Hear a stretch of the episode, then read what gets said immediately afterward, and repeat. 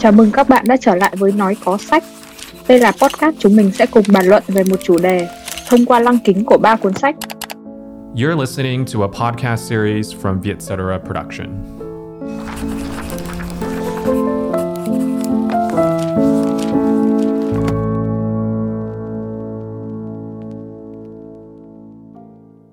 Jogger phải bước sang bên, cúi đầu mà hàng phục trước cái đặc quyền của phái nữ mà vùi cái cúi đầu trái với tự nhiên của gã vào tuổi hổ.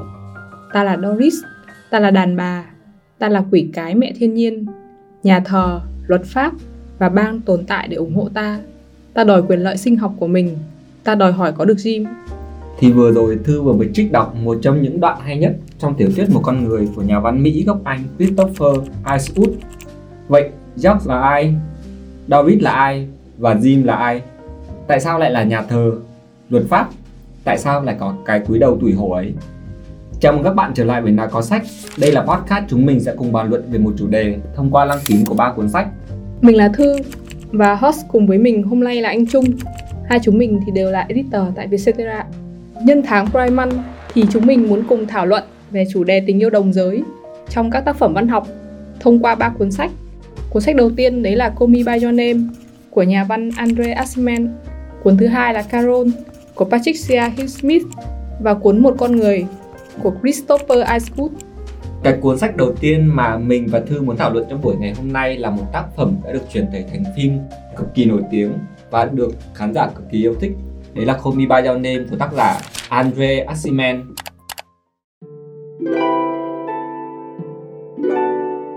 Với Call Me By Your Name thì mình nghĩ đó là một trong những cái tựa đề nhẹ nhàng nhưng lại gây ám ảnh vô cùng. Một câu chuyện tình ngắn ngủi nhưng mà đẹp đẽ. Một cuộc gặp đơn thuần nhưng lại để lại biết bao nhiêu hoài niệm suốt cả một cuộc đời. Dường như thì với nhà văn Andre Aciman, ông đã khéo léo gom hết những cái câu từ hoa mỹ nhất để có thể lột tả được một tình yêu của thời đại và truyền tình yêu đó, cái sự chân thực cũng như là cái sự kỹ lưỡng nhất đến hàng triệu độc giả toàn cầu. Cuốn sách là một cái câu chuyện tình em nghĩ là nó rất là lãng mạn giữa hai chàng trai trẻ Elio và Oliver thì cái cuộc tình lãng mạn của hai người này nó được lấy bối cảnh dựa trên bức tranh thiên nhiên của nước Ý vào những cái năm 80 của thế kỷ 20 thì tại đây, cái nóng của mùa hè địa Trung Hải luôn khiến người ta cảm thấy rất là khó chịu.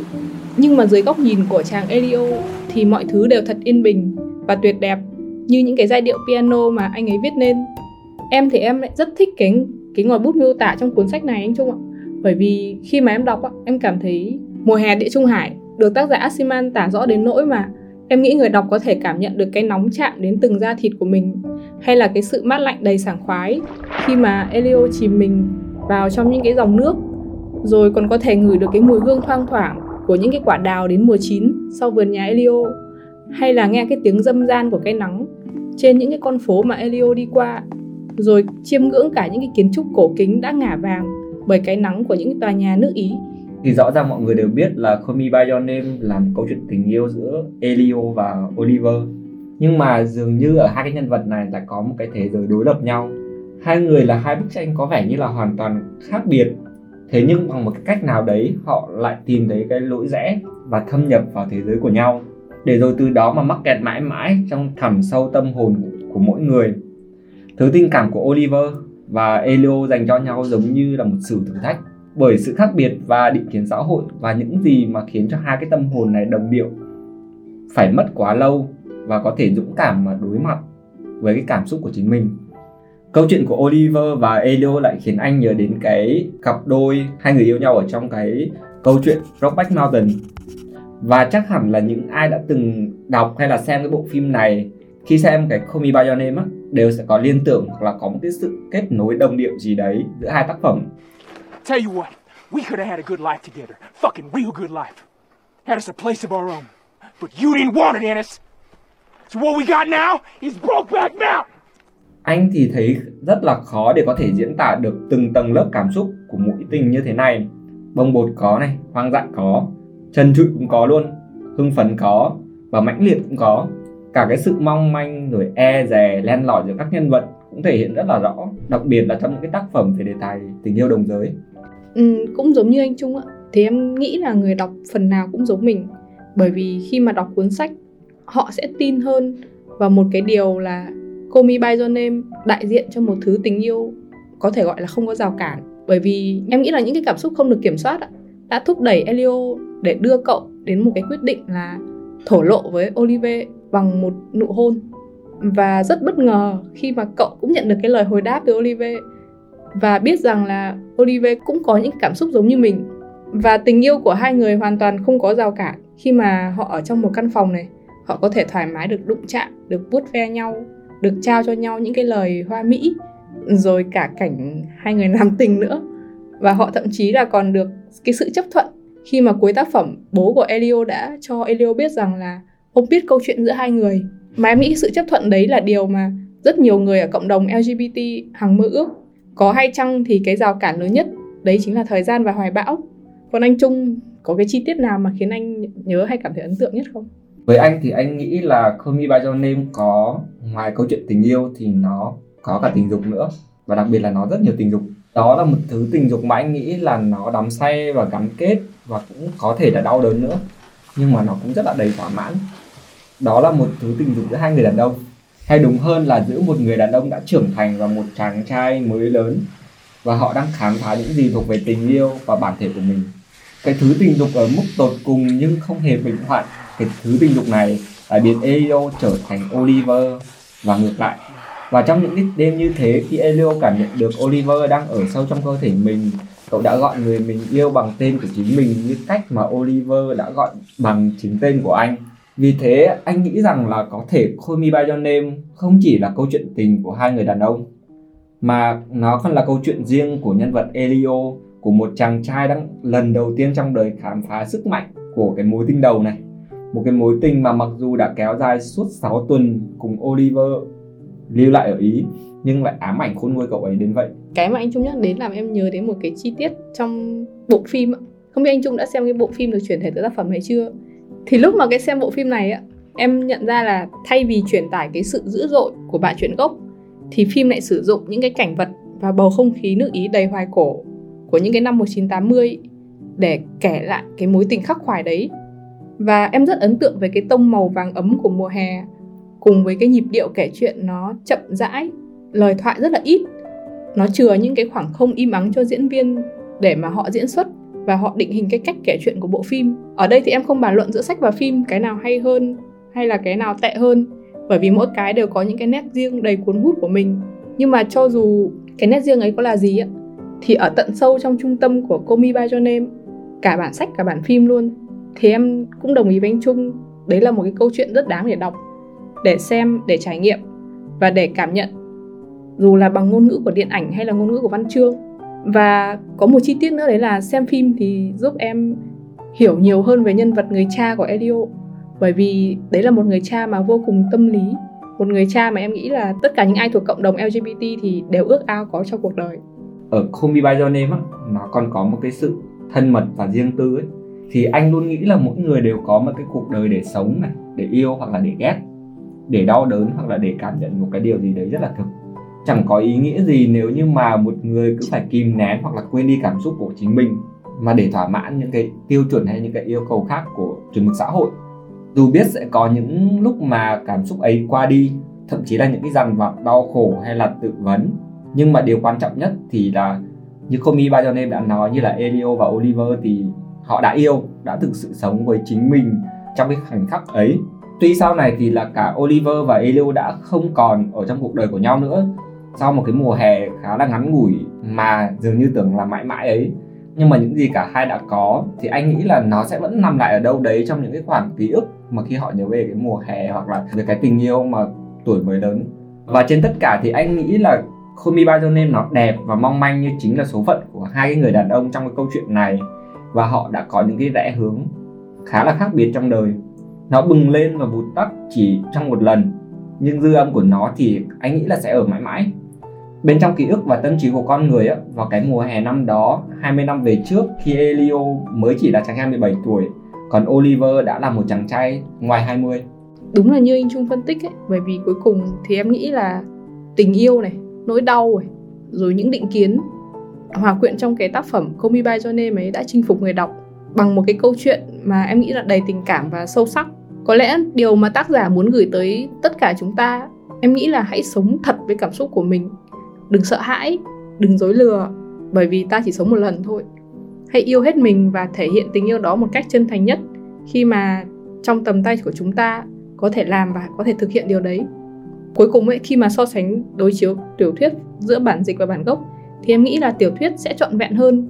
Nếu mà dịch giả chọn những cái từ ngữ nó tinh tế và mượt mà hơn một chút xíu, nhưng bởi vì là cái nội dung quá là đặc sắc và tuyệt vời thì đã làm lu mờ đi những cái sạn đấy. Và cuối cùng thì em nghĩ là cách tác giả miêu tả tâm lý nhân vật và những cái khung cảnh đã làm cho người đọc như mở ra một cái thế giới mới. Thế nên là dù bản dịch có hơi chạch đi một xíu thì em vẫn rất là đánh giá cao cuốn tiểu thuyết này.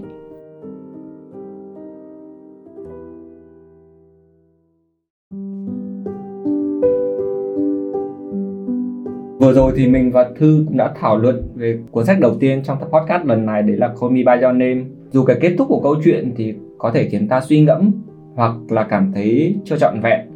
Nhưng mà cái răng dấp, cuồng say của tuổi trẻ này, sự nồng nhiệt ở quãng mới lớn và cái sự trưởng thành qua những cái mất mát đau thương á, thì nó vẫn luôn gợi cho chúng ta một cái điều gì gọi là ấm áp và an ủi mỗi khi mà chúng ta nhớ về và bây giờ thì chúng mình sẽ cùng đến với cuốn sách thứ hai đấy là tiểu thuyết một con người của tác giả Christopher Icewood không biết là các bạn có bao giờ tự hỏi nếu là một người đồng tính á, thì về già họ sẽ như thế nào? Người đấy có cô độc khi mà người yêu vừa qua đời hay không?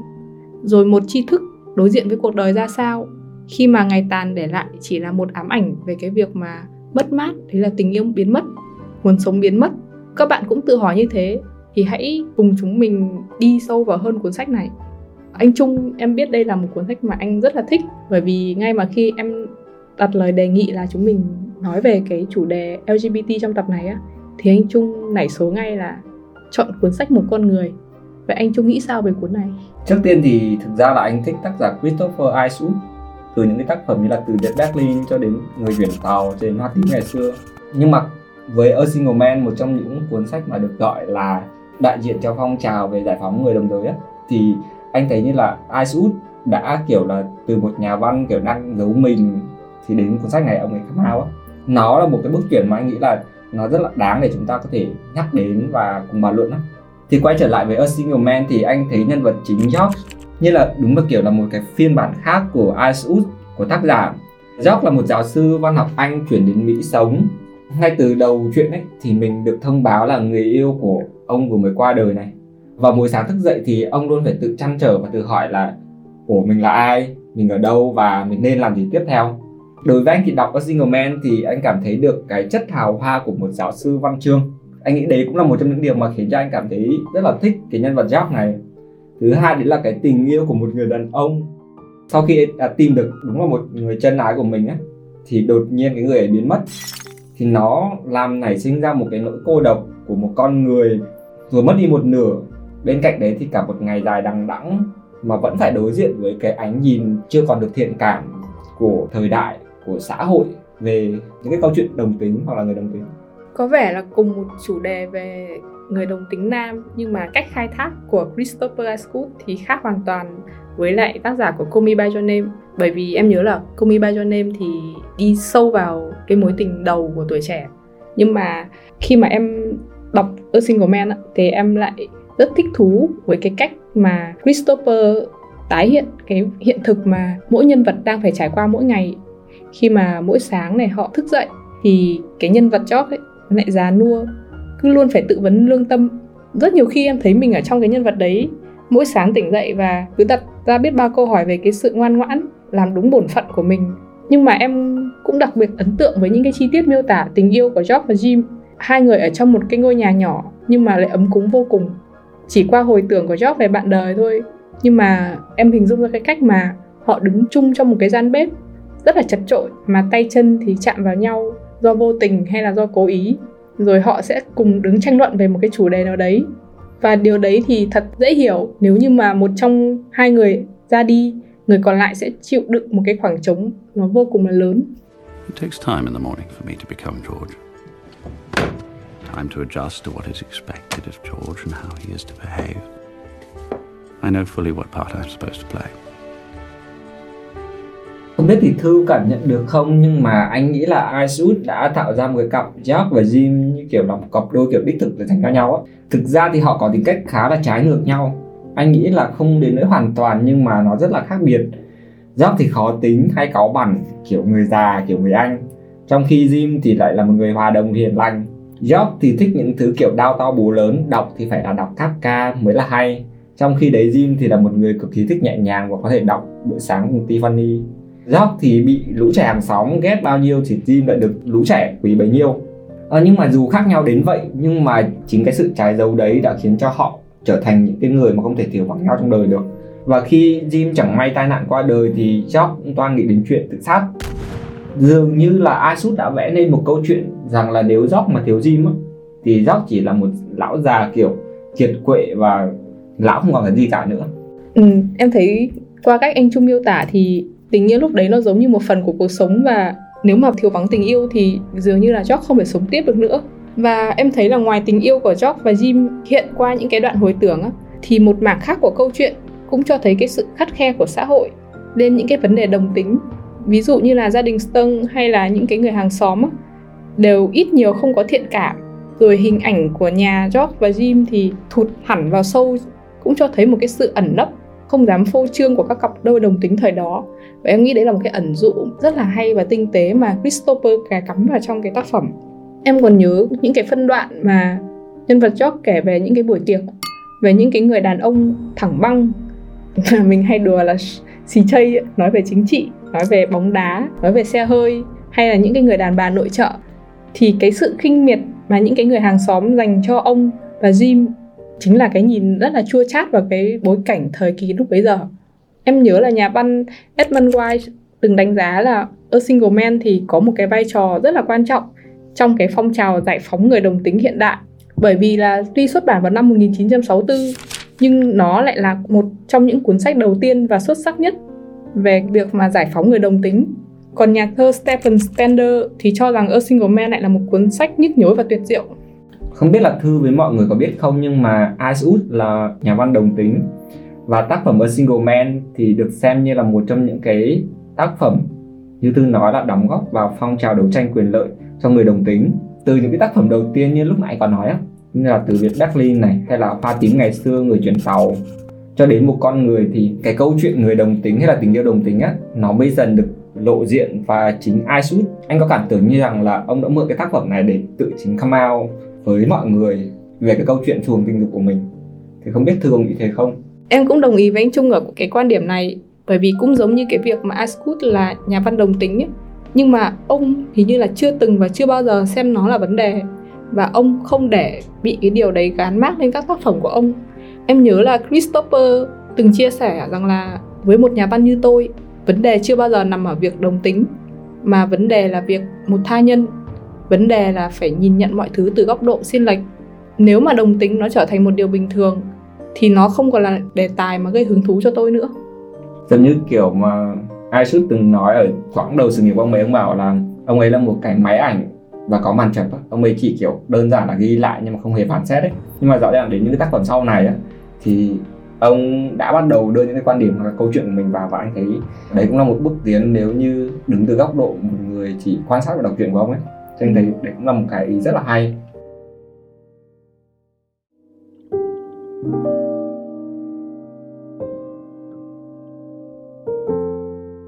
Sau khi đi qua hai cuốn sách về chủ đề đồng tính nam thì cuốn sách cuối cùng mà chúng mình cùng thảo luận trong ngày hôm nay đấy là chuyện tình Carol. Kể về một tình yêu đẹp của hai người phụ nữ tên là Carol và Frise. Carol là một người phụ nữ quý tộc này, đã có chồng và một cô con gái và chồng của cô là một người có vai vế, có địa vị trong xã hội. Ở trong khi đó thì PC chỉ là một nhiếp ảnh gia chân nước chân giáo vào nghề với đam mê chụp ảnh, với chiếc máy ảnh cũ kỹ, lỗi thời và hỏng hóc khá là nhiều.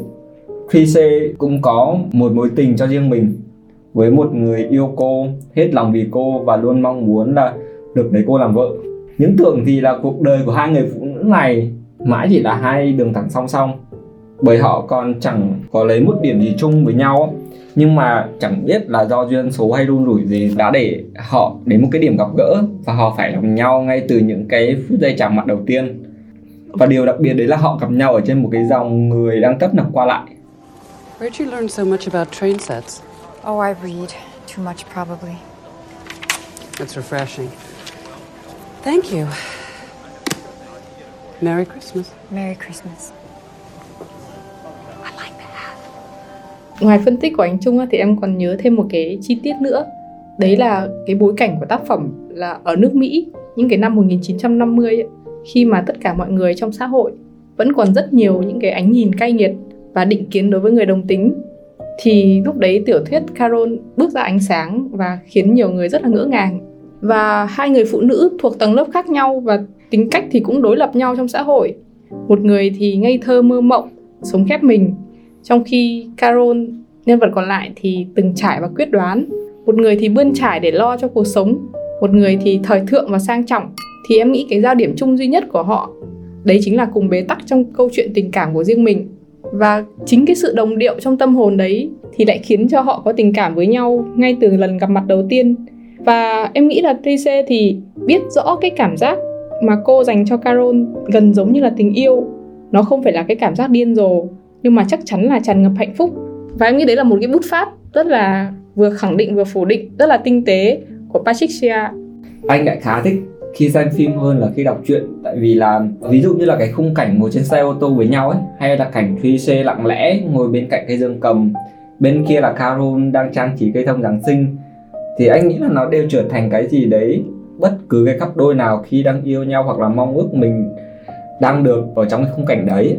Carol thì luôn đặc biệt dành cho Tracy những cử chỉ dịu dàng nhất những lời nói ngọt ngào nhất à, những cái hành động mà mang tính trở che nhất nhưng mà phải ấn tượng nhất thì phải kể đến cái câu mà Carol đã từng thì thầm với Tracy như thế này em thật là một cô gái kỳ lạ rơi xuống từ bầu trời hay đỉnh nhất thì là thiên thần của chị rơi xuống từ bầu trời What a strange girl you are. Why? Flung out of space. Còn em ấy thì em lại thích mê những cái đoạn mà Thuy Xê chăm chú ngắm nhìn Carol. Khi mà nhìn vào đôi mắt xám như có ánh lửa của chị, rồi thưởng thức cái hương nước hoa thoang thoảng của chị. Và còn cả những cái đoạn mà tác giả miêu tả Carol đeo chiếc khăn choàng màu xanh lục cùng với cái dáng vẻ kiêu hãnh, sang trọng của một người phụ nữ giàu có và đã trả đời. Thì em rất ấn tượng với cái bút pháp miêu tả rồi nhấn nhá khắc họa nhân vật của Patricia Ngoài ra thì còn những cái chi tiết mà đậm màu sắc lễ hội Giáng sinh, khi mà hai người cùng nhau trang trí cây thông Noel, khi mà Carol pha cho Tise một cốc sữa ấm, giúp cô dễ ngủ. Rồi những cái lần mà hai người đi chơi, Tise chủ động từ chối lời mời của Richard, người bạn trai trên danh nghĩa mà cô không hề yêu, và không bao giờ có thể đáp lại tình cảm, để đi cùng với Carol để đắm mình vào cái bầu không khí mùa đông vừa lạnh giá nhưng mà lại ấm áp vô cùng đấy thì cái cách mà Patricia miêu tả tình yêu và cái diễn biến tình cảm của hai người nhân vật chính là hai người phụ nữ, nó rất là nhẹ nhàng, nó không hề lên gân cốt, nó cũng không hề có những cái trường đoạn, phân đoạn đẩy kịch tính lên trên cao, mà nó cứ dịu dàng và nó như một cái bản tình ca vào mùa đông vậy. Nhưng mà ở phía ngược lại nhá, khi mà tác giả miêu tả cái nỗi khát vọng tình yêu ở phía của Thuy Xế và mong muốn của cô được chạm vào Carol thì nó lại khác nó lạ lẫm với một người con gái, anh nghĩ là như Thuy C. Nhưng mà đồng thời nó cũng mãnh liệt đến bỏng cháy trong một cái chừng mực mà vẫn giữ lại được một cái nét tinh tế của câu chuyện. Anh nghĩ thì đấy là một cái nét đẹp và duyên dáng như chính bản chất của người phụ nữ. Đặc biệt là hai người phụ nữ như kiểu là Carol và Trise kiểu như thế này. Mùi hương nước hoa hơi ngọt và quyến rũ của chị lại thu hút Trise mùi hương gợi cảm như một tấm lụa màu xanh lục sẫm chỉ thuộc về riêng em như mùi hương của một loài hoa đặc biệt. Khi xê xích lại gần nó, nhìn xuống kính của chị, cô muốn gạt chiếc bàn ra và lao vào vòng tay của chị. Trôn mũi vào trong chiếc khăn màu lục và ánh vàng được thắp sát cổ chị. Tay họ đã thoáng chạm nhau trên mặt bàn một lần và ở nơi ấy. Da của Tracy cảm thấy như sống dậy, như thể bị bỏng. Em nghĩ tình yêu của Trise dành cho Carol nếu mà như cái trích đoạn anh Trung vừa đọc hay là như cái mình miêu tả từ trước đến nay ấy, thì nó là một kiểu tình yêu giấu kín. Ở cô thậm chí còn không biết là nó có phải tình yêu hay không và cũng không mong cắt nghĩa được những gì mà cô đang có với Carol. Và tất cả những gì mà cô biết đấy đều là cô cảm thấy cực kỳ hạnh phúc khi ở bên Carol. Khi mà được nhìn thấy chị khi được quan sát chị và ngưỡng mộ cái vẻ đẹp ấy thấy người đấy quan tâm đến mình thì em thì em nghĩ đấy là hạnh phúc của một người đang yêu thực sự đấy. Bởi vì nó không phải là cái kiểu bám víu một cách vô vọng vào một người mà dù biết là họ không yêu mình, chỉ để tô điểm thêm cho cái đời sống của bản thân, như cái cách mà cô ấy với anh chàng Richard đang gượng ép lẫn nhau. Mà đấy cũng không phải là kiểu tình yêu mà khiến IC phải gồng mình lên để duy trì một cái mối quan hệ rất là giả tạo. Rồi đến cuối cùng phải mệt mỏi vì phải giả vờ là một người bạn gái mà cô không thể trở thành. Nên là có một cái sự đối lập rất rõ ràng trong cái tác phẩm này khi mà Patricia khắc họa tình yêu giữa nam và nữ, giữa nữ và nữ. Tình yêu của hai nữ chính thì rất là nhẹ nhàng, rất là dịu dàng, nó cứ đi sâu vào những cái chi tiết rất là nhỏ nhưng mà khiến người đọc không thể không chú ý. Còn tình yêu giữa nam và nữ thì nó lại có cái sự đối lập và có một cái sự gượng ép để khiến người đọc phải cảm thấy là ôi hai nhân vật này dường như là không thuộc về nhau và không thể đến với nhau được. Thì rõ ràng hai anh em mình mà khi tiến đến cái đề tài này cũng khá là kiểu ngại ngùng á không biết là chúng ta sẽ đọc cái gì và sẽ nói ra sao ấy. Nhưng mà rõ ràng mà khi kiểu ném vào tay cái cuốn Carol nữa thì anh thấy là bản thân anh khá là ngưỡng mộ mà cách hai người phụ nữ trong câu chuyện này yêu đương này chứ. Họ yêu đương khá là nhẹ nhàng và họ cũng bước vào cuộc sống của nhau như những cái người bạn tri kỷ nữa. Nhưng dần dần thì những mong đợi và những nhớ nhung khắc khoải á, cả những cái hy vọng và thất vọng, anh nghĩ là đã giúp PC nhận ra rằng là mình đã yêu. Đó là một tình yêu không cần cắt nghĩa, không cần lý giải và cũng không cần chăm trở. Nó đến với cô một cách tự nhiên như thế. Bỏ qua những cái nhìn định kiến hay là khắt khe của xã hội thì anh nghĩ là Carol Trichet đã dũng cảm thừa nhận và đấu tranh vì tình yêu của chính mình. Có lẽ vì thế mà Carol đã đi ngược lại với những cái kết thúc buồn thảm trong những cái cuốn truyện cùng đề tài đương thời và mang đến một cái kết anh nghĩ là hy vọng cho các cặp đôi đồng tính nữ. Ừ, đúng rồi bởi vì là xét cho cùng ấy thì những cái tác phẩm LGBT mà em từng đọc á, thường tác giả sẽ lên gân cốt này, rồi làm mình bóng bẩy. Nhưng mà Carol thì lại đối lập hoàn toàn, nó nhẹ nhàng, nó sâu sắc và nó đầy nhân văn. Và nó thật sự là rất là đậm đà cái tính nữ, cái tình yêu của hai người con gái với nhau. Và em nghĩ là đây có khi lại là cái cách thức đơn giản nhất và hiệu quả nhất để mà mọi người có cái nhìn đúng đắn hơn với tình yêu của người đồng giới. Khi mà xã hội đang có cái nhìn thiện cảm hơn với người đồng giới và tình yêu đồng giới thì em nghĩ là Kazon sẽ giống như một cái món quà đặc biệt gửi tặng đến cộng đồng, người đồng tính nữ trên toàn thế giới với cái thông điệp rất là ngắn gọn. Đấy là dù bạn là người đồng giới hay là dị giới, bạn vẫn xứng đáng được trân trọng và có được tình yêu. Khi mà tìm được tình yêu đích thực thì mọi khó khăn đều trở nên vô nghĩa.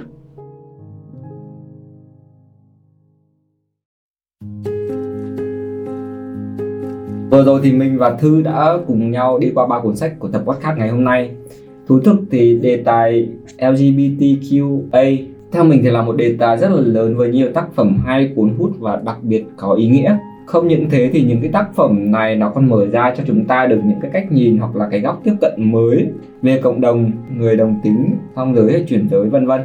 Điều sau cùng mà cả mình và Thư cảm thấy đấy là yêu thì là yêu thôi và cứ yêu đi dù là giới nào đi nữa và dù là cuồng nhiệt hay là nhẹ nhàng mọi người hãy cứ tự tin đi hãy cứ yêu đi và yêu hết mình.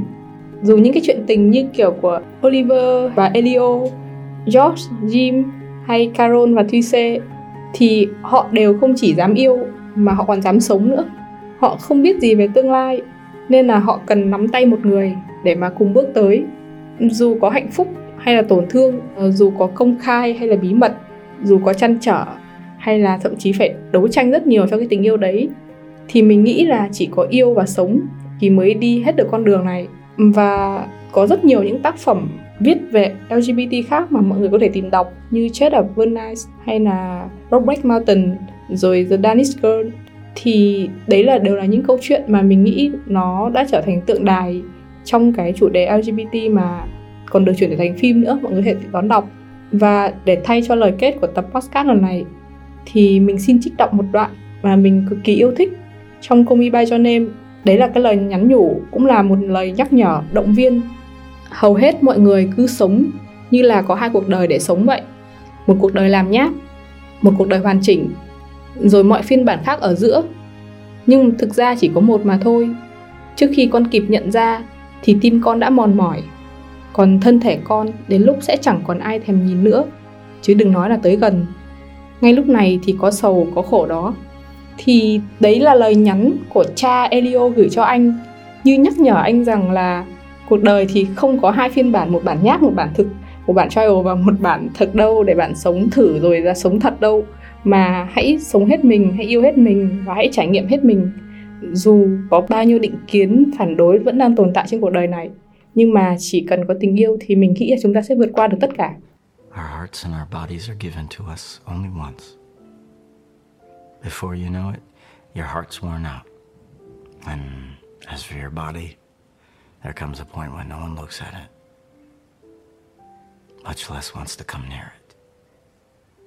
Right now, there's sorrow, pain. Don't kill it. And with it, the joy you felt. Cảm ơn mọi người đã lắng nghe cái tập podcast nói có sách lần này. Nếu có ý kiến hoặc là gợi ý về chủ đề cho tụi mình, hãy gửi email về Vietcetera. Hẹn gặp lại các bạn trong các tập podcast nói có sách lần sau. Podcast nói có sách được thu âm tại Vietcetera Audio Room, chịu trách nhiệm sản xuất bởi Giang Trần, nội dung bởi Thư Vũ, Phan Trung. Bên cạnh nói có sách, hãy đón nghe những podcast khác của Vietcetera như Cởi Mở, Have a Sip, Gen Di truyền, Backsheet, The Money Date.